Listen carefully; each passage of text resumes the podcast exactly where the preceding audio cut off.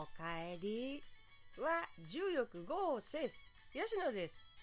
この間初めて不意に口に出ていた言葉がありましてね。自分にびっくりしたんです。でその威力を実感したことで今日の結論として始めていこうと思いますよ。結論おかえりの一言にはあったかい気持ちを込めていいよそれだけで頑張れる時もある。のです。ということですね。この間お仕事でねこんな出来事がありました。そう私は人様のお家でお仕事をしているのですが人様のうちに20時間ぐらい20時間近くいるわけですから気をつけていることといえば家族や友人というような関係性にだけはならないようにと頑張っているんです。もちろんお仕事なんですけれどバリバリお仕事です。というスタンスでいては人様のお家いわゆるプライベートゾーンでは浮いてしまうと言いますか利用者さんが緊張してね自分の家なのに居心地が悪くなったりしてしまいますからその間でいかに安心してもらってかつ職務も全うできるかを極めているのでございますこう言うとかっこよく聞こえますか あえて言葉にするとかっこよく聞こえるだけでございましょう。家族や友人というような関係性にならないようにって気をつけている理由はですね、多くのトラブルを見聞きしてきたこと、経験してきたことも関係していますね。近しい関係性になっていくこと自体は円滑に意思疎通をするためとか相手が胸の内を開示しやすいので必要だとは思うんですけれどデメリットとして挙げられるのは相手のための時間なのにこちら側の都合や意見などを優先させていきがちということ明確な人と人との間に 明確な P という線が引けないし線引きがないのでね気づかぬうちに相手の領域を奪ってしまっていることがわからなくなると思うんです。それがどんどん横行していってしまうようなことがあればもう一大事ですよね。こちら側の顔色を伺うようになってしまったり、主従関係ができてしまったりと、誰のためのサポートなのかがわからなくなるというふうにいろいろあるように思います。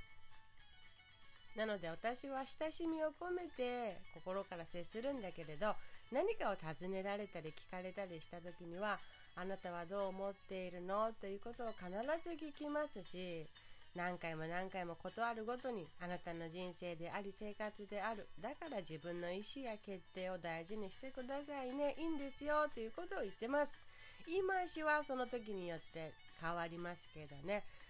いやそれはもういちいち言わなくても分かってるでしょ？とこちら側がもし思っていて言葉にして伝えなかったら日に日にその意識が薄れていく人もいるからです。お互いですね。目の前の人が自分の道をそれてしまわないように私という他人を自分のそばに置いてもマイナスにならずより自分らしくいられるのだという安心感を持って人生を進めていけるように。なんて文字に起こせばやっぱりどこぞのかっこいい仕事人に思いますけどね。そんなこんなで人様のうちでお仕事をしていますが先日ご家族の方がねドアを開けてお家に帰ってきた時に思わず10年近くそんなお仕事をしていて初めて「おかえりなさい」って言ってました。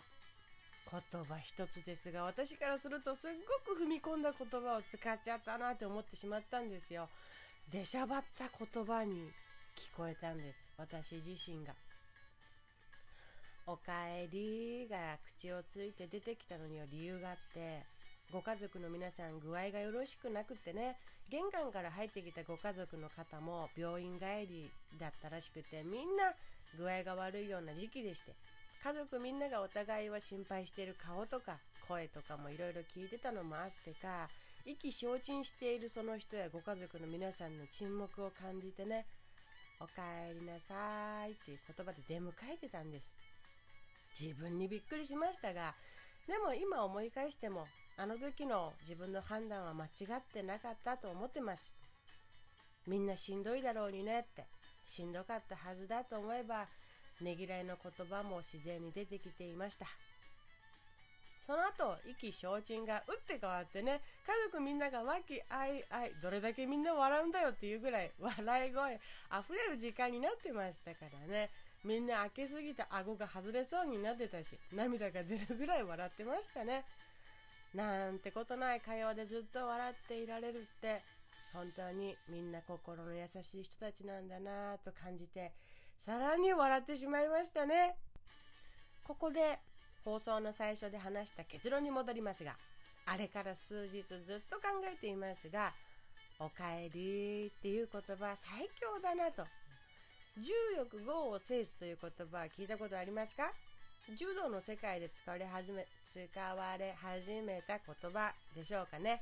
柔軟性のあるものがそのしなやかさによってかえって強い硬いものを押さえつけることができるという重欲語を制す。その他にも似たような言葉がありますね。柳に雪折れなしとか北風と太陽とでも言い換えられますでしょうか。私ね今まで最強だと思っていた言葉っておやすみだと思ってたんですね けどおやすみなさいっては簡単に言えてもおかえりなさいって簡単には言えなかったんですよ、人に。簡単に人に使ってしまえば、誰かを差し置いて出しゃばってしまう気がしていたからです。響き具合が一味違うと思いませんか？そういう言葉ってありますよね。おやすみって誰にでも言えるけど、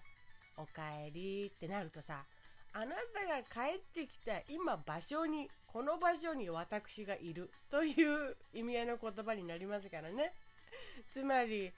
あら、この瞬間からあなた一人じゃなくなったわね。よかったねっていう意味合いにも感じちゃうんですよ。おかえりには。相手の心に瞬時に、ポッと灯火が灯るというか、そういう風な温かさを感じてもらえる言葉、究極の魔法の言葉なんじゃないかなと考えました。そう思うと、意識をして心を込めて使えばすっごく相手の心を奥底から元気にすることができると思うんです。ありがとう。もう誰にでも言えるけど、おかえりって誰にでも言えない。使うべき人が使える特別な言葉なんですよ。今日からそうやって使ってみるのもいいかもしれません。もっともっと自分の内がさ、安らぎあふれる空間になると思います。どこの場所でもそうですし、何かに困った時には、どこに立ち戻るかといえば、私はこれを伝えたい。